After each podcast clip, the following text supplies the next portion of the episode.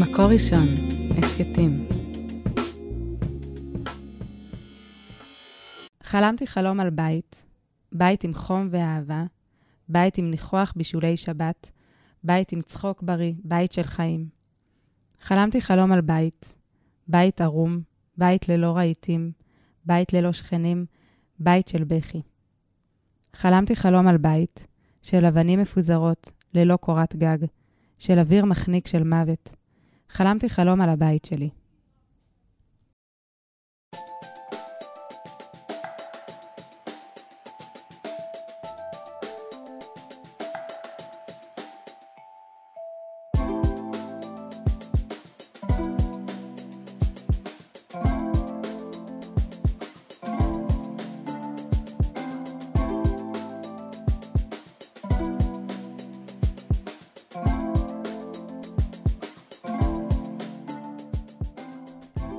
כתום לא דוהה, אנחנו בפרק הרביעי, והפרק הזה מוקדש לגעגועים.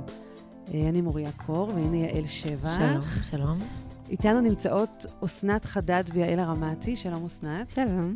את גדלת בנווה דקלים. נכון. גרה היום בקיבוץ בית השיטה. ויעל הרמתי כהן, את במקור מגני טל, נולדת בגני טל, את מדגישה, ואת גרה בגני טל. שבנחל סורק. המתחדשת. זה לא מבאס שאם יש היום גני טל, זה אומר שבעצם כבר לא תחזרו לגני טל? יש פה איזו הודעה נכנסת, במציאות. אה, לדלת פתוחה.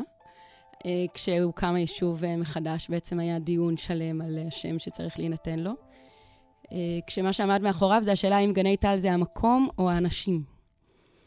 אני סברתי שגני טל צריכה להישאר בגוש קטיף, אבל הקהילה בחרה לקחת איתה את השם הזה הלאה.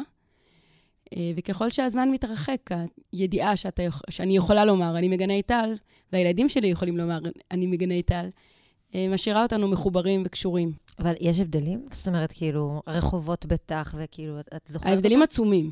גני טל שבגוש קטיף היה מושב קטן, חקלאי, אה, בין החולות.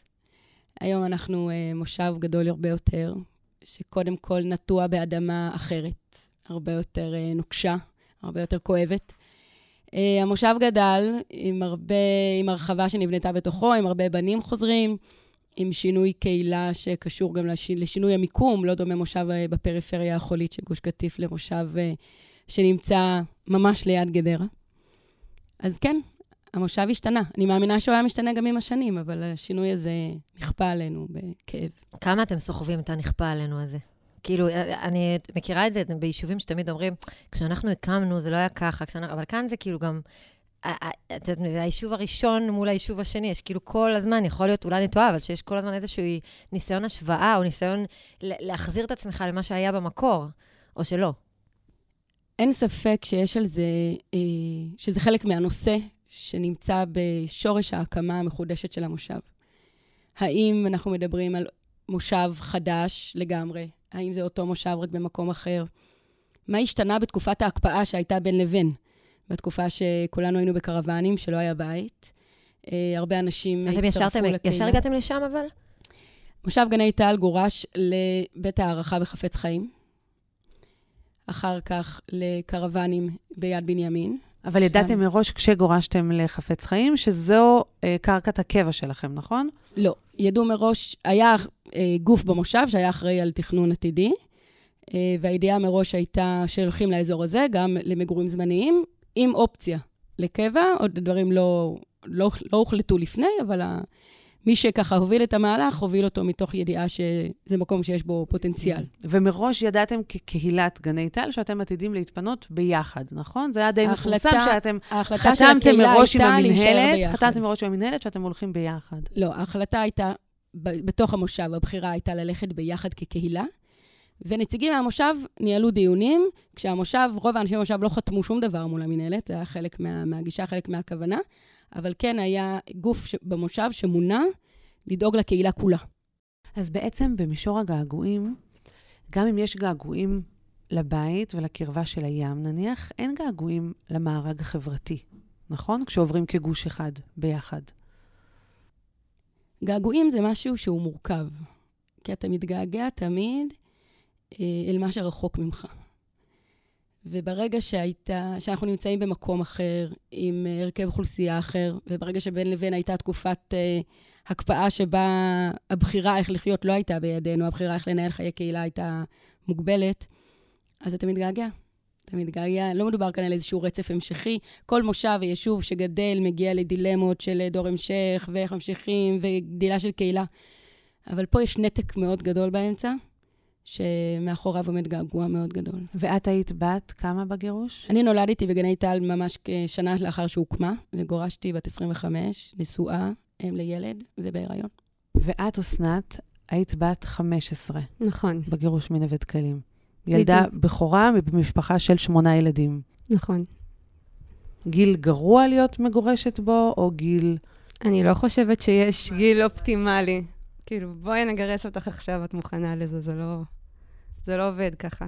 אני אגיד לך, אני כבת נוער שחוותה בעצם את הגירוש, אני כל הזמן חושבת לעצמי שמה שזכור לי מגוש קטיף זה בעיקר את המאבק. כי זה השנים הבוסריות האלה שאתה כולך באש, ו... אז כתושבת הגוש, שכולך היית בת 15, כאילו, שזה ממש הגיל שאתה רק מתחיל לפתח איזושהי דעה עצמאית, מה את זוכרת משם? זאת אומרת, מה, מה מלווה אותך בגעגוע? המאבק, החיים שלפני המאבק, הגוש עצמו, מה, מה הולך שם בזיכרונות? אמ, בעיקר, ברמה הכי פשוטה, שהיה לי חול ברגליים, כאילו, זה שם. בתחושה, כאילו. כן, כן, במקום שגדלתי בו, בנופים שהיו לי מול הבית, ובסוף זה, זה הזיכרונות הקטנים שהכי צובטים לך, שזה... פשוט הלהיות שם, פשוט היום-יום, לא דווקא. המאבק זה עיצב מאוד את השקפת העולם שלי אחר כך. אבל זה יותר ברמה הרציונלית, זה פחות ברמת הרגש. גם צבע כתום זה לא משהו שאני מרגישה מזוהה איתו באופן מיוחד, כאילו. כי זה היה החיים עצמם. כן, בסוף זה היה הבית שלי וזה היה החיים שלי, זה לא היה איזה רעיון שחייתי. כאילו, מה זה, כשאת אומרת חול ברגליים, בואי תתארי לנו יום אחד בגוש קטיף, כילדה. כילדה? טוב, יש את הללכת לבית ספר, לחזור מהבית ספר. במקרה שלי... בלי נעליים?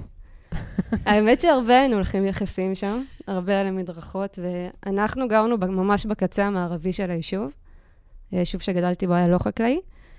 ואחריו היו, כאילו, ממש היה את הבית שלנו, היו דיונות, פס כזה של המואסי ופס של הים. כאילו, זה ממש אני ממש רואה את התמונה הזאת. יש לך ציור, כאילו, וואי. כן, לגמרי. פס, אמרת פס, באיזה רוחב. אני יכולה להראות עם הידיים, אני לא מצליחה להסביר בזה. אבל היינו רצים כל היום בדיונות, כאילו, היינו חוזרים הביתה, ממלאים את הבית בחול, והם... זה גם משהו קטן, שכשאני חוזרת מהים היום, אני לא בסביבה של חול. אבל כשאני מצטט חול מהבית, זה תמיד, זה תמיד מחזיר אותי לשם. זה כאילו ממש הדברים הקטנים האלה. כמה אחוזים ביממה שלך הפשוטה היום, כבחורה שגרה בקיבוץ בית השיטה, מוקדשים לגעגוע הזה, למחשבות על נווה דקלים, לילדות שנקטעה בגיל 15? אה, אני חושבת שזה בקטנות, זה משהו שאתה נתקל בו. בהתחלה זה מלווה אותך הרבה יותר, זה חלק מהיום-יום שלך. גם הסביבה שאני חיה בה בשנים האחרונות היא מאוד לא, לא... הסיפור הזה עבר ליד, זה לא סביבה של המגזר, שזה סיפור מוכר וזה, זה יותר, אה, מתנחלים. כן, זה קרה הייתם... להם. כן, זה קרה להם. זה מעליב כשיש לך געגוע, כשיש לך פצע מדמם כל כך הרבה שנים, ואת נתקלת באנשים שלא יכולים בעצם להזדהות עם הגעגוע שאת חשה, כי יש לו קונוטציה פוליטית אצלם? את דיברת על משהו מאוד לא פוליטי. אמרת שזה לא מאבק אצלך, זה החול בכפות הרגליים. כן. זה מעליב? ההתנגשות הזאת היא מעליבה? אני לא חושבת שזה מעליב, כמו שזה גרם לי להבנה מאוד חזקה של כמה אנחנו שמים אידיאולוגיות לפני אנשים. אבל זה גם, נגיד, בבית השיטה, אתם מנסים להיות את, או לא יודעת אם יש מישהו שמנסה בכל זאת לשמר את זה, אני סתם חושבת לעצמי על הדור הכביכול לא מעורב, לאו דווקא בבית השיטה, גם כאילו ילדים בסופו של דבר, כאילו יעל דיברה על, על דור שני, דור, איך אתה משמר איזשהו געגוע שהוא שלך בכלל, כאילו, את, זה לאו דווקא פוליטי. בסוף מי שלא היה מעורב בחיים בגוש קטיף, או בחיים של המאבק אפילו, את עכשיו, שאת חווה איזשהו געגוע, או איזשהו אה, משבר שעברת בצעירותך, והוא קשור איכשהו לכולם, איך את מחזירה אותו אליהם? או איך את, את אה, מצרפת אותם אלייך, לגעגוע הזה? לא, אצלי זה באמת היה, הבנתי שהדרך היא ברמת הסיפור הפשוט, לא לבוא עם איזה אג'נדה ומי צודק, פשוט תספר. אלה היו החיים שלי, וזה מה שקרה, וזה מה שאני ראיתי. באיזה פלטפורמה, אבל? אה, שאני משדרת ברדיו בגליל העליון, אה, תוכנית על חקלאות, וזה גם, זו סביבה מאוד הומוגנית, חילונית, שמאלנית, כל, ה, כל הסטריאוטיפ. אה, וביקשתי לעשות תוכנית על גוש קטיף בקיץ. בהתחלה הם קצת כזה עיקמו את האף, וכזה, מה עכשיו, מה קשור, אבל uh, בסוף, בסוף זה הגיע, ופשוט סיפרתי סיפור, וזה יצר כזה הד מטורף שלא חשבתי שזה יקרה. כאילו, אנשים באמת התקשרו אליי רועדים ועם דמעות בעיניים, וזה... זה, בסוף זה מה שעבר. בסוף, גם עם ה... הנגיעה האישית, כן. כן. את מתארת געגוע שהוא 100 אחוז. נניח שתהיה לך היום הזדמנות לממש את הגעגוע הזה. נניח שמגיע דג זהב ואומר, את יכולה אה, לחזור עכשיו לגוש קטיף, או להקים מאפס, או לחזור אה, לנקודה ממנה הפסקת. לא בת 15, בת, אה, לא יודעת, 30. 30. אה, היית לוקחת את זה? אני לא כל כך מאמינה בקונספט של לחזור. כאילו, זה גם... מה שהיה היה, וזה מה שקרה, זה לא, לא ימחק עכשיו את מה שהיה. נווה דקלים שגדלתי בה לא קיימת יותר, לטוב ולרע, ויכול להיות שיחזרו לגור ברצועת עזה, שתהיה שם התיישבות יהודית, וברור שאני אגיע לשם דבר ראשון לחפש את המקום, אבל, אבל זהו, כאילו... לא ממקום של חזרה לעבר, כאילו, את אומרת. לא, לא. העבר זה משהו ללמוד ממנו ולהיזכר בו, אבל בסוף, בסוף ממשיכים, בסוף אתה מפיק לקחים ו... ורואה לאיפה אפשר להתקדם. ואת, יעל, מה אומרת? אתמול. הייתי לוקחת את הילדים אה, ונוסעת. ברור לי שמה שהיה לא יהיה, ויש בזה מימד של כאב. גוש קטיף שהיה לא ייבנה שוב אה, באותו אופי, סגנון ומהות שהוא היה. אבל חבל הארץ הזה מחכה לנו, ואני מאמינה שנחזור אליו, ובהחלט אני אשמח להיות אה, הראשונה. איפה הילדים שלך ממוקמים ב, ב, בהוויה הזאת, בשאיפה הזאת לחזור? בני כמה הם? סליחה. יש לי ארבעה ילדים, הבכור בן 17 אה, וחצי, טל, שנולדה חודשיים אחרי הגירוש ונקראת טל על שם גני טל, בת 15 וחצי, אבשלום ויונתן. אני חושבת שהם איתי שם, הם שם בעצמם, לא רק איתי. במקום הזה שגוש קטיף מאוד נוכח בחיינו, במובן הפשוט שכשבנינו בית, אז דלת הכניסה עם uh, תמונת דקל מודפסת ודקור צדפים שהכנתי בעצמי, כדי שזה יהיה נוכח בבית. הם חיים את הגעגועים האלה בלי להכיר. הם חיים את, ה, את הידיעה, את החלום, את הידיעה שיש אי שם מקום שקט, חול, ים ודקנים שמחכים להם. הם חיים אותם רק מהזיכרונות שלך, או שזאת גם בקהילה... אמ, זה הקו המדבר. זאת אומרת, יום העצמאות, אז משדרים, לא יודעת, את התמונות משם, וכאילו, את יודעת, מנסים איכשהו להשאיר אותם... אה, אני חושבת שזה מאוד מאוד נוכח בחיי היום-יום בקהילה, אבל ברור שזה משתנה בין משפחה למשפחה. השדרה המרכזית במושב היא שדרת גוש קטיף, שיש בה שמות של כל היישובים, שם הילדים משחקים, שם גני השעשועים. אתה יכול לקבוע עם אה, חבר אה, ליד נצר חזני, וזה יהיה שם. זה אחלה למשחקי חפש את המטמון, תמיד יש לך את כל החידות לעשות בדרך. אה, והם גרים במקום שבו אה, גם ההורים שלי נמצאים, אה, שגם אצלם תמונת הבית שהיה תלויה על הקיר. אז זה חלק, זה חלק ממה שהם. יש, יש לי ספר שהוצאתי, שנקרא ילד כתום, שבעצם מציג את החיים בגוש קטיף בנקודת מבט של ילדי גוש קטיף. השירים נכתבו רובם בתקופת המאבק ואחריו, והילדים קוראים, שואלים, אני בטוחה שהתמונה שמצטיירת להם בגוש היא לא התמונה המלאה, אבל היא תמונה של חלום, שאני מתפללת שאנחנו נזכה, נזכה להגשים. יכול להיות שכשיש תמונה של חלום, שמבוסס על געגוע, וגעגוע צובר אה, אבק ורוד עם השנים, אז הדברים הפחות טובים שהיו מתנדפים?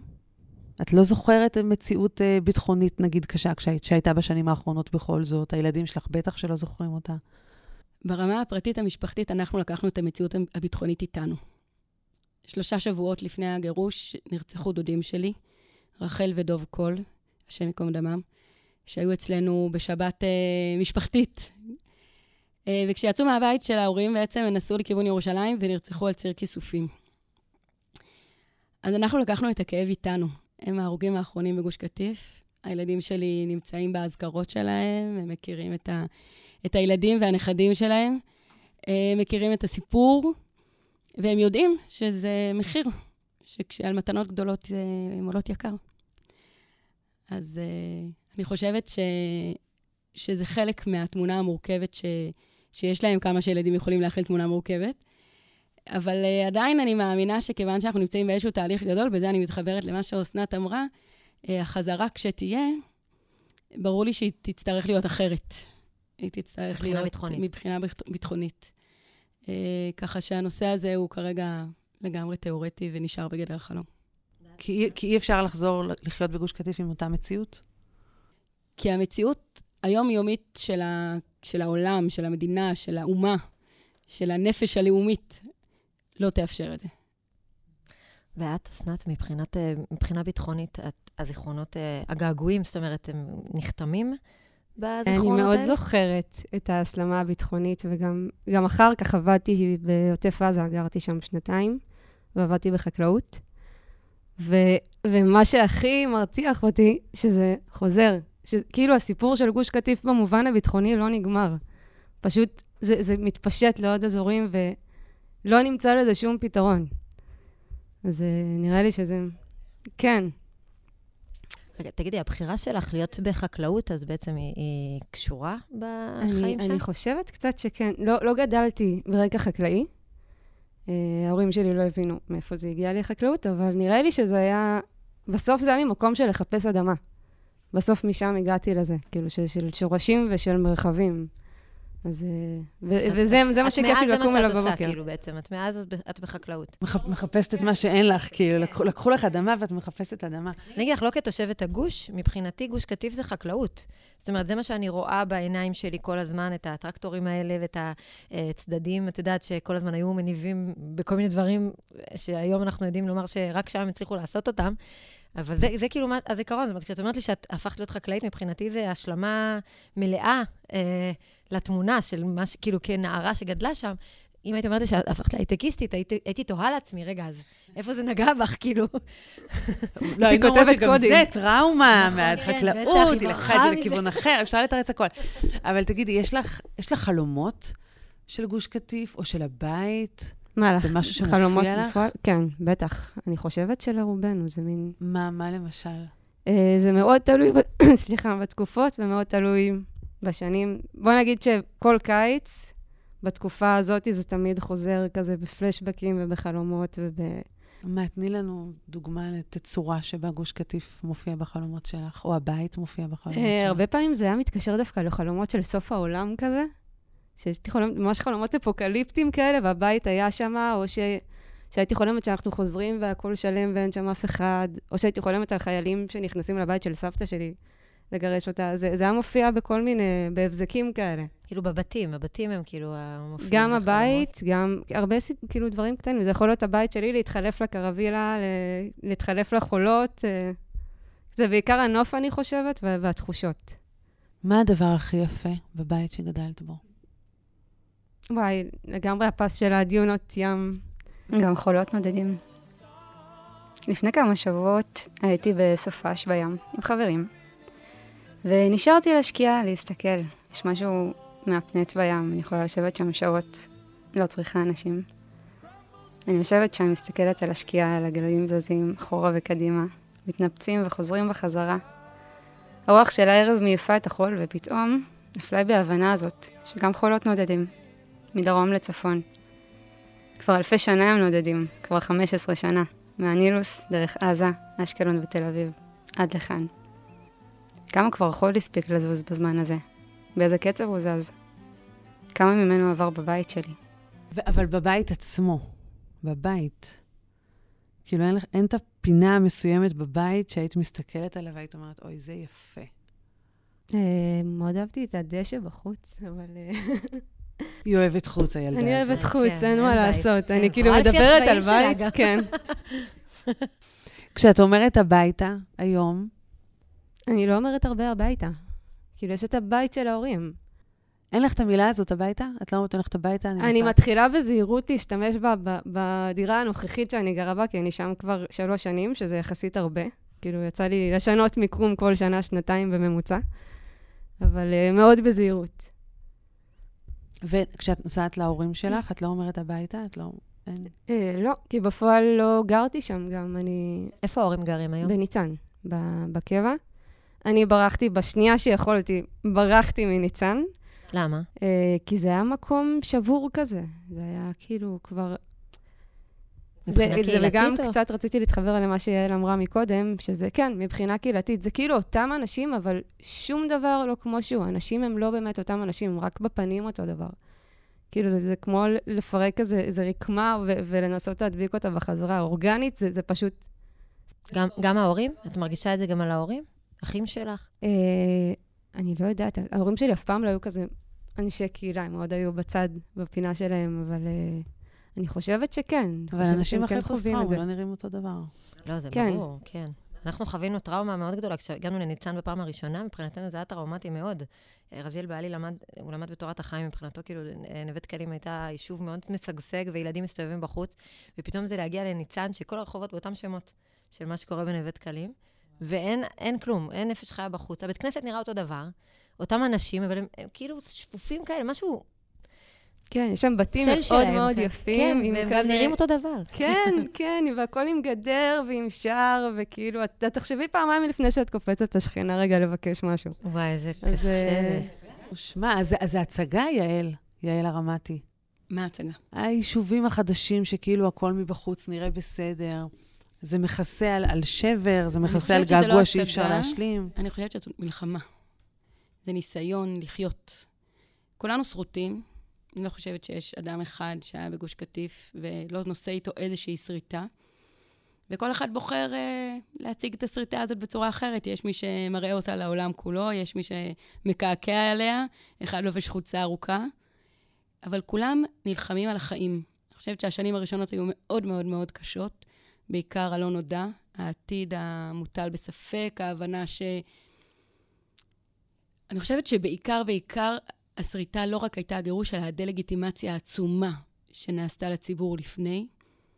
והרגשת שאתה מסתובב ברחוב ומצביעים עליך, לא בתור, תראו, זה שאיבד את חייו, מורשתו, ביתו, אלא בתור כל מיני סיסמאות אה, נבובות שניסו להפיל על אנשי גוש קטיף לפני, כדי להכשיר את הגירוש הזה. ומשהו בך מתערער. משהו בביטחון ש... שידאגו, בביטחון שיהיה עתיד, בידיעה שיהיה בית. ככל שהזמן עובר ואנשים מצליחים לטעת שורשים, המציאות הזאת היא... יש בה איזשהו תהליך של ריפוי. אנחנו אומרים שצלקת אה, לוקח לה כמה שנים עד שאתה יכול להגדיר את רמת ההצטלקות שלה. זה רופאים אומרים. זה רופאים אומרים, נכון. גם בנפש. גם בנפש יש אה, הבחנות שהן אה, נתונות, אה, תלויות זמן. אה, הן אף פעם לא נעלמות. צלקת לא תיעלם. האמון שלך במערכת, כרופאה וכמגורשת לשעבר, השתקם? במובן מסוים, רופאים ומגורשים נמצאים בנקודת מבט מאוד דומה. בידיעה שאתה נותן הכל בשביל משהו שאתה מאמין בו, ויום אחד אתה מגלה שהמערכת לא, לא מעריכה? לא באמת אה, לא חושבת שמה- על כל לא שמה האפשרויות. בראש מעייניה את השליחות הזאת. כן, מאוד נוח לה להתנהל במצב חירום, לגייס אותך למאבק, אה, לבנות חבל ארץ, לשרת אה, בתחום הבריאות, לתת את כל כוחותיך. וכשאתה צריך אותה, אז אתה לפעמים קצת מתאכזב, או מאוד מתאכזב. אני קוראת לזה המערכת ולא המדינה, כי אני חושבת שהמדינה היא שלם גדול מסכום חלקיו. אה, ולכן מבחינתי מדינת ישראל אה, היא שם, אבל אנחנו נאבקנו, נאב, נאבקים וניאבק על, אה, על דמותה, על ההשקפה שלה, על מה שהיא מביאה לעולם. ואנחנו עוד בתהליך, אנחנו בתהליך ארוך. אנחנו חלק ממנו. תגידי, יש איזה חשבון נפש שעושים? כאילו, בכל זאת עברו 15 שנה, ואנחנו באמת, הרבה שנים היינו עסוקים באמת ב... בלהיות הקורבן, אם אפשר לומר בנקודה הזאת. 16, כן. אני, אני סופרת לפי ההיריון האחרון שלי, לכן אני 16 יודעת. שנים. זה לא שאני באמת יודעת שנים. לא, אני באמת זוכרת מהגיל שלי, אבל גם זה לפעמים את רואה? ברח לי. בדיוק. כן. מה מה יותר יציב מלספור הריונות? כן. אבל, אבל באמת, כאילו, מבחינת ה... היום, ההסתכלות אחורה וכאילו הלקיחת אחריות במובן מסוים, אני, אני שואלת את שתיכן, למרות שאת היית נערה, אבל עדיין גם, כאילו, אסנת, בתור נערה, גם את בטח, יש לך איזושהי תובנה ואיזושהי הפקת לקחים או חשבון נפש של מה היינו לא בסדר, או מה עשינו לא נכון, אמ, שהוביל אותנו בעצם לנקודה שאליה הגענו. אבל אני מתחילה בך דווקא, יעל, כי באמת אני, מעניין אותי כמי שהייתה גם תושבת, גם חלק מהמאבק, גם, את יודעת, בגיל מספיק בוגר כדי להיות, להיות אה, צלולה בדעתך על כל המשתמע מכך, ועצמאית. אני חושבת שחשבון הנפש אה, נאמר הרבה וייאמר.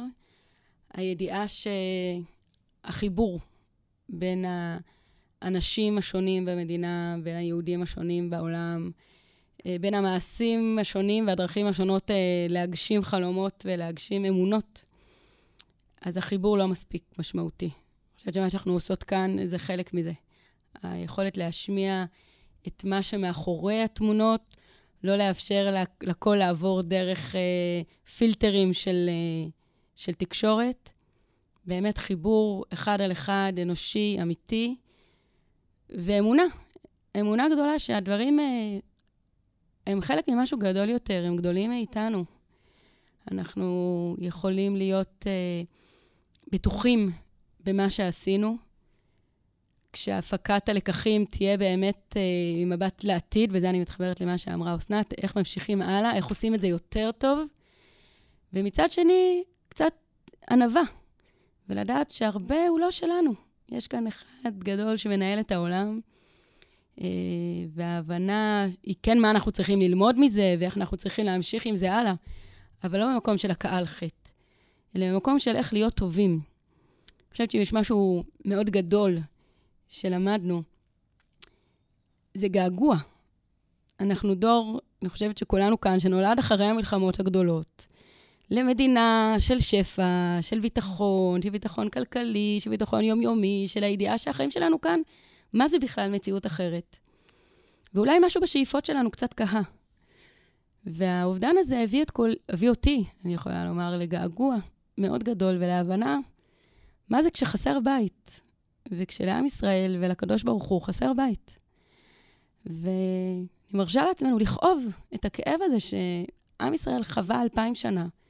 ולנו קצת הייתה פריבילגיה שהתעלם ממנו, כי נולדנו לעולם מגניב, למדינה מבוססת, עם כל המלחמות והאינתיפאדות. בסוף חיינו חיים טובים. אנחנו חיים חיים טובים.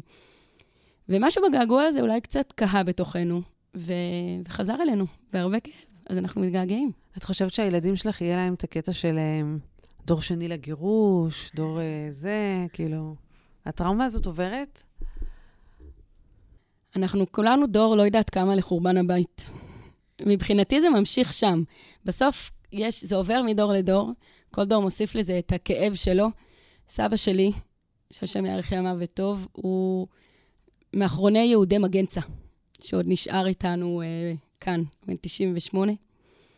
וזוכר את אה, יהדות מיינץ, מגנצה חיה ונושמת, ומזכירה יום-יום את אה, מאורעות תתנ"ו והנרצחים במגנצה, וזוכרת אותם, למרות שהיו גם אלפי שנים קודם, ויהיו עוד מאות שנים אחר כך, יהודים שיאבדו את חייהם בגלל שהם יהודים. אז התפקיד שלנו הוא להעביר לדור הבא את החוליה בשרשרת, את ה... איפה הם מתחברים לשרשרת הגדולה הזאת, ולאפשר להם לבנות החוליה שלהם. אסנת, מה חשוב לך?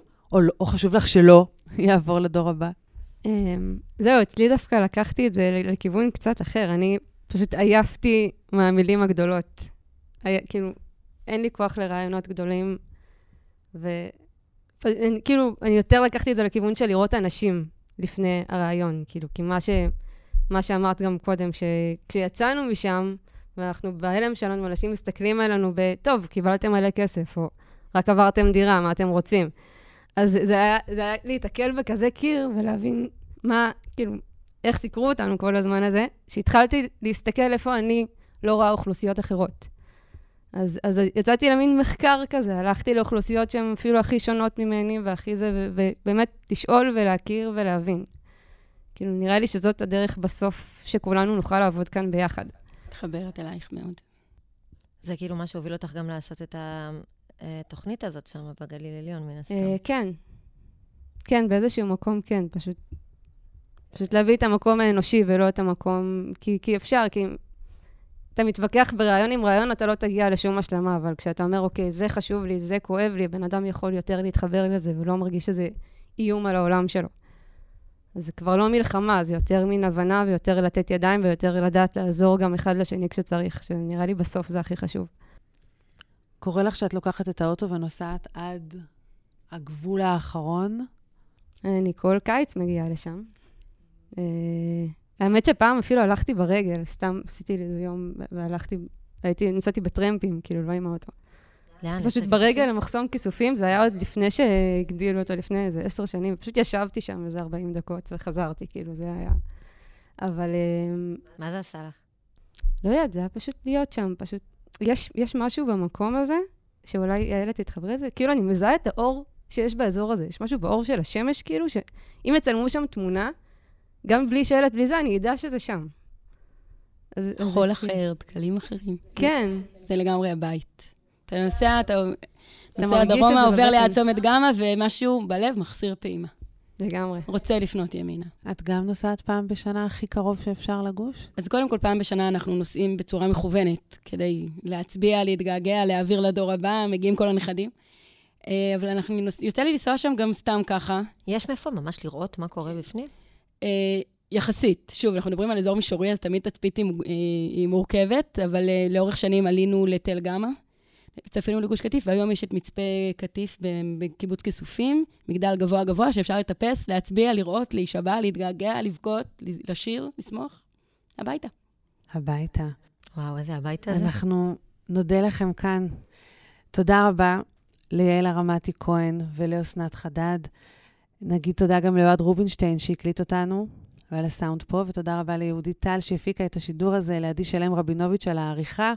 אפשר לשמוע את הפרק הזה שוב, ובכלל את כל הפרקים בסדרה הזאת של מקור ראשון ומרכז קטיף, המרכז למורשת גוש קטיף וצפון השומרון, באתר מקור ראשון. חפשו שם הסכתים בסרגל למעלה, או תקלידו מקור ראשון בספוטיפיי, אפל מיוזיק וגם בגוגל. תודה רבה, יעל שבח. תודה, תודה רבה. ממש גרמתם לגעגוע לחלחל לתוכנו. תודה רבה, מוריה. אה, ולהתראות לכולם.